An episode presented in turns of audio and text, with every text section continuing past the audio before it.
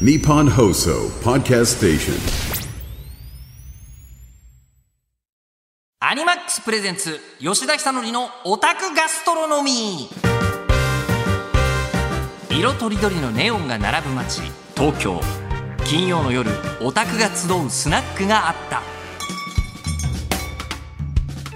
はいオタクガストロノミーへようこそ。日本放送アナウンサーは仮の姿、えーこの店を切り盛りするオタク吉田久典です。今年はね忙しくなりそう。いろいろと。本当に、えーどう忙しくなりそうかというと、えー今までなんかこうあの40代50代に合わせて何かをやるというのは趣味でしかなかったんですけど、えー最近なんか世間もやっぱそっちの人たちが楽しいことやんなきゃねみたいな流れをひしひしと感じておりまして、えーだから先週先々週は平野綾ちゃんに来てもらったらもうね、えーもうめちゃくちゃ活動的なわけじゃないですか。その話題だけでどれだけあるんだよみたいな話になっていますし、えーそしてもうあのー来週ですよとうとう公開が、えーガンダムシードデスティニーが、えー21年の時を経て映画化されるんですよ。えーね、今年もあのディレクターは神田ディレクター、はい、22歳が務めていらっしゃるわけですけど1歳の時に終わってるんですよ。ガンダムシーあーえー、1ミリも進歩していないけどでもまだ楽しいからむしろ幸せかも、えーという40代50代として、えーそういう方々にお集まりいただいてですね、えーまあ、スナックで飲むんだったら、えーオタクが楽しい話ができるところはいいじゃないという番組でございます、えー懐かしの名作や最新コンテンツまでさまざまな視点からアニメについて語りまくりオタクのお酒が進む夜をお届けしたいと思います。X で感想をポストする際は「ハッシュタグオタガス」をつけてください。オタガスはカタカナです、えー金曜の夜オタガスでごゆっくりお過ごしください。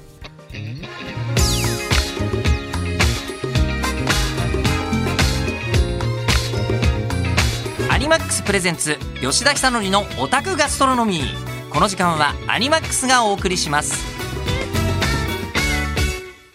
アニマックスプレゼンツ吉田久典のオタクガストロノミー、えー今夜はもうこのテーマでございます。ガンダムシード万感 え1万2万の万。万と書いて感じると書いて万感、えー思うことが多すぎる一言ですねガンダムシード。はい。えーまあ、劇場版ガンダムシードフリーダムがいよいよ来週1月26日に公開されるわけなんですけども、えー神田さんが分かるように喋るのは正しいよね。えー一応、本当にゼロからじゃ説明すると、まあ、ガンダムがあるじゃない。で、ガンダムは名作なの間違いない。で、ファーストガンダムが存在する。でも、ただ、ファーストガンダムからいろいろ紐づいた宇宙世紀で起きてる物語っていうのは、ゼータとかダブルゼータとか、WO83 とか、もういっぱいあるわけですよ。えーユニコーンもそうだし、ハサウェイもそうだし、みたいなあるんだけど、えーもう、だいぶ膨大になってたわけです。20年前の段階でも。でも、全然知らない人にも見てもらいたいよね、みたいな、あの、こととして、えーそこまでの物語とは別の世界線、コズミックイラの世界で起きてる物語ですよっていうガンダムがガンダムシードだったんですよ。だから、えー今までのガンダム一切見たことなくてもガンダムシードから入れたんですよ。で、ここで、えーやっぱり時代がちょっと違ってたのがですね、あの、ガンダム、ファーストのガンダムの頃は、えーキャラに、えーかっこよさとかを求めるっていう文化はそんなになかったんです。まあ一応よく見れば、あの、フラウボーも可愛いみたいな考え方あると思いますが、すげえ可愛くする必要はなかったわけですよ。すげえ可愛くする必要は。勝手に、あの、想像力が豊かな人が美少女だって思いながら見てたっていうのじゃなくて、その頃ね、あの、これ、これは私の試験ですけど、えっと、当時、仮面ライダーがリブートに大成功したんですよ。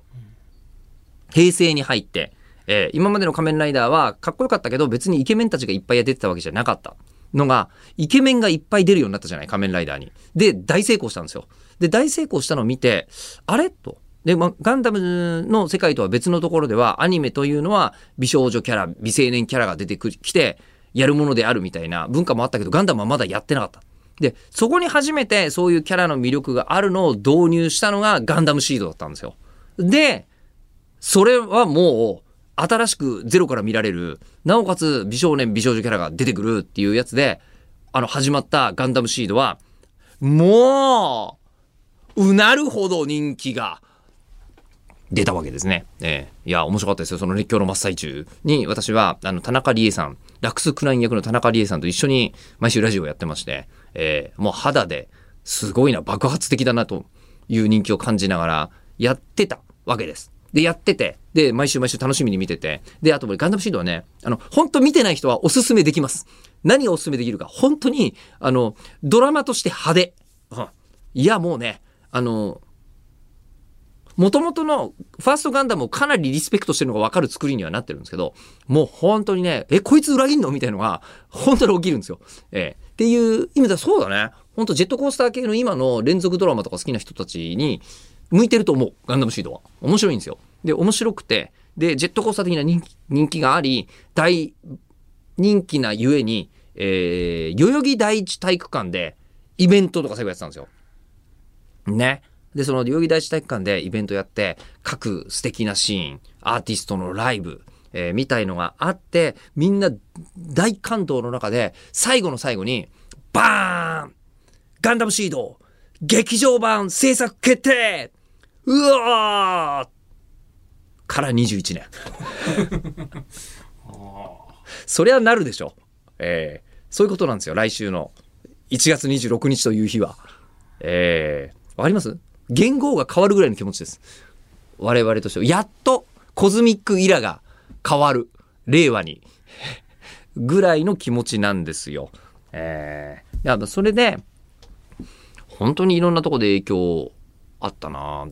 だ2作目の「ガンダムシード・デスティニー」の方になる時に大人気シリーズをまた福田光雄監督もう同じね監督が諸沢千秋さんという、あのもうねあのお亡くなりになられてしまったんですけど当時ご存命で福田監督の奥様でいらっしゃったんですが、えーまあ、こう作ってて。で、1作目が終わった時にこのすごいブームだ、えー田中さんの番組にゲストに来てもらおうと思って監督来てくれてでで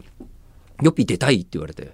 え？みたいな。いや、あの、全然出たくないことないですけど。って言ったら、出してあげようっていう話になって、ガンダムシードデスティニーに、私は、えー1話で、えー田田中理恵さんを、えーまあ、ラックスクラインを撃とうとして、えーあっという間に返り討ちにあって自爆するテロリストをやってます。はい。私は。えーで、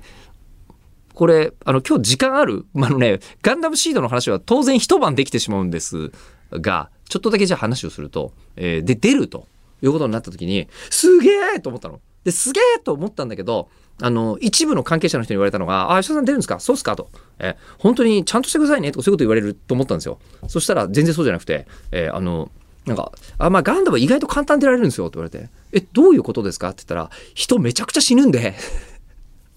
で、一回死んだ人もう一回出てこれないから、あのーなんかね、いろんな人出てきてもらう必要あるんですよ。いや、ありがとうございます。みたいなことを、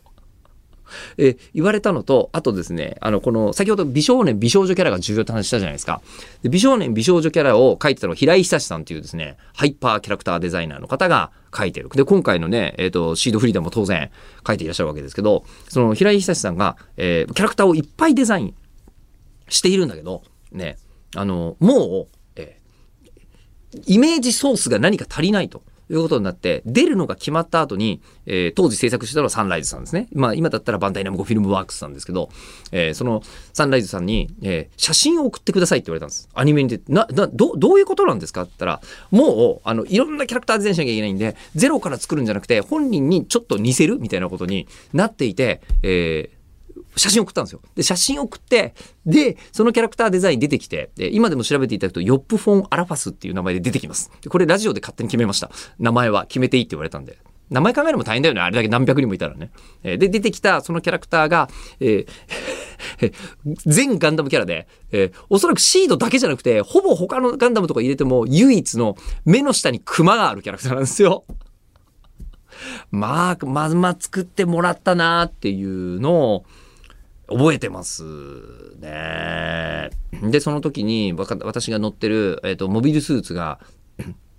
アッシュっていうモビルスーツなんですよ。で、えなんでそのモビルスーツが、えっと黄黄色い頭でえー緑色のボディなんですよ。頭の部分だけ黄色いモビルスーツなんです。で、なんでそれになったかというと、えっ、と、福田光夫監督が当時、えー出てきた時に、よっぴー最近何見てるの？アニメって言われて。いや、あの、今、ケロロ軍曹とか、もうめちゃめちゃ普通の答えですよ。アニメ好きな人間からすると、ケロロ軍曹とか見てます？って言ったら、うん、そうかって言われてできてきたのが、えーみ緑色で頭が黄色いモビルスーツだったんですよ。あれね、ケロロ軍曹なんです。っていうこともあって、思い入れもりもりでございまして、えーで、まあ、今回ね、リブートするにあたって、イベントの司会とかもさせていただきましたし、いろんなところで話もさせていただきましたが、とうとう来週公開ですよ。ってことで、えーもちろん今回は主題歌はですね、ガンダムシードフリーダム、えー新劇場版に関してはなんと、えー小室哲哉さんと、えー西川貴教さんがタッグでやるということになってて、まあ、これはこれでね、あの、かつて、旧ファーストガンダムの映画版の方の、えっ、と、こう、逆襲のシャアは主題歌 TM ネットワークなんですよ。えーで、ガンダムシードはもちろん西川さんが、えーあの、こう、シードもデスティニーも主題歌とかやってたじゃないですか。っていうのがあってのこれなんですよ。ね。えーなので、えーここで聴いてもらう曲なのですが、普通、まあ、 INVOKE とか書けそうな気がするじゃないですか。でもね、ガンダムシードファンは基本的にこっちのが好きなはず。なんで、作中で一番いいところでかかったりするから。ということで、お聴きいただきましょう。えー T.M.Revolution、Zips。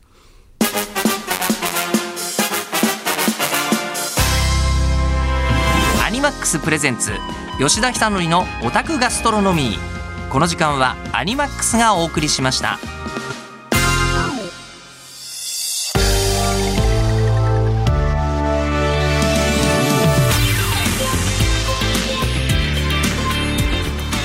ぱりなガンダムシードのことを喋り始めるといろんなことを思い出し続けるな。はい。日本放送アナウンサー吉田久典がお届けしました。アニマックスプレゼンツ吉田久典のオタクガストロノミ。ーそろそろ閉店のお時間でございますんで、ここでアニマックスさんからのお知らせです。アニマックスがお送りするスーツ姿の人気声優を操れる即興ドラマバラエティようこそ妄想営業部へ。2024ウィンターが2024年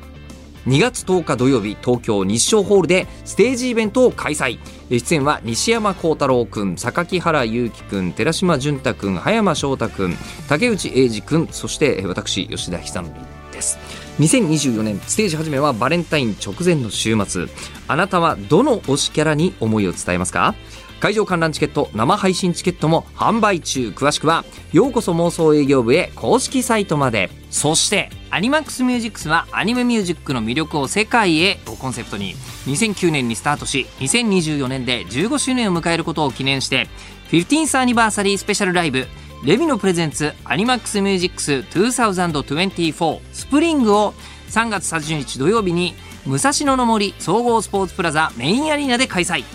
15周年記念の特別企画やアニマックスミュージックスならではのスペシャルコラボなどここでしか見られないアニバーサリーイヤーにふさわしいアニメミュージックライブをお届け。注目の出演アーティストは 15th アニバーサリースペシャルアーティストとして千原みのりメイン。さらに i☆Ris 石原夏織伊藤美来大橋彩香 GRANRODEO サンドリオン JUNNA 芹澤優 featuring MOTSU fripSide 富田美憂やなぎなぎ and more。そして D アニメストア先行チケットが本日より販売中。詳しくはアニマックスミュージックス 15th アニバーサリー公式サイトまで。えーで何を思い出したかというと本当に幅広くあの世代のアニメファンに刺さりまくってるんですよ。ガンダムシード、えーで、まあ、魚河岸のすごいこうバリバリにやってる方で、えーガンダム好きすぎてえっ、とあのそこのプロしか入れないような仲卸の人たちしか入れないようなお店でやってる食堂のところにめちゃめちゃデュランダル議長の絵が飾ってあったりとかですね。したっつのあったんですけど、うん。まあ、それはそれは一個でもう一個が、えー当時、あのー日本放送の、えー深夜番組のバイトをしていた、えー東大生のですね、えー某 E 君っていう彼がいましてその E 君が、えー結婚式をするというので、えー結婚式の司会をあの僕がさせてもらったことがあるんですよ。いいよ、するよと。んで、で、結婚式の、二次会だったかな？二次会で、えーで、えーいろんな、まあ、ビデオを見たりとか、うん、二人のこう、馴れ初めが、みたいなことがあったんだけど、まあ、オタク同士で結婚してたんですね。オタク同士で結婚してて、最後、まあ、新郎新婦がお見送りをいたしますので、えー皆様ちょっと準備が整うまでお待ちくださいみたいなので、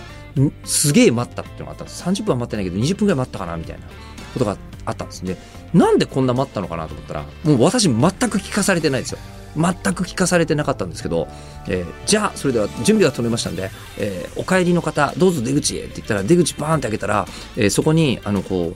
うラクスとキラのあのコスプレをした新郎新婦がそこにいたんですよ。えぐらいに、えーみんな人生に影響を受けちゃって影響を及ぼしちゃってる作品だったりするんですよ。それがとうとう来週公開じゃないですか、えーなので、えー感想は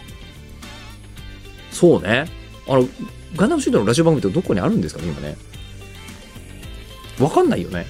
あるのかもしれませんけどあのなかったとしたらここが一番いいかもしれません、えーしかもガンダムシートはオフィシャル側だと言えないこととかあると思うんですけどこっちは勝手に見てるだけだからね、えー勝手に見てる側の人と何か言いたい人はぜひオタクアットマーク 1242.com otaku アットマーク 1242.com までメールをください。で X で感想をポストする場合は「ハッシュタグオタガス」とつけていただきたいと思います。で過去の放送をポッドキャストで配信中です。え聞き逃した回やもう一度聞きたい放送は何度でも楽しむことができますので。はい、えーでですね。こんなことするんだっていうのが一個ありまして1月の26日ガンダムシード公開。で来週のオタガスが1月の26日の夜、えーですよね、えー間違いなく私そこまで見てますんであの生でやります。なので、えー見終わった後の最速感想はここに送ってください、はい、初生放送だね。イベントはあったけどね。ねえ。そのためだけにやらせていただきます。はい。ということで、えー過去の放送もですね、それまで追いついてたりすると、いろいろいいかもしれませんよ。えーあの今一つ判明したのが、さっきの、えー、と目の下の熊の話は私はまだもうしてるっていう。えー分かってた、そうなんですね。えー恥ずかしいですね。はい。えーすいません。人を恥ずかしめるためにもぜひ、はい。そちらご覧いて、えーお聞きいただきたいと思います。それでは、えーこの時間のお相手は、日本放送アナウンサー吉田久典でした。では、来週金曜の夜は生放送で、おたがすでお会いしましょう。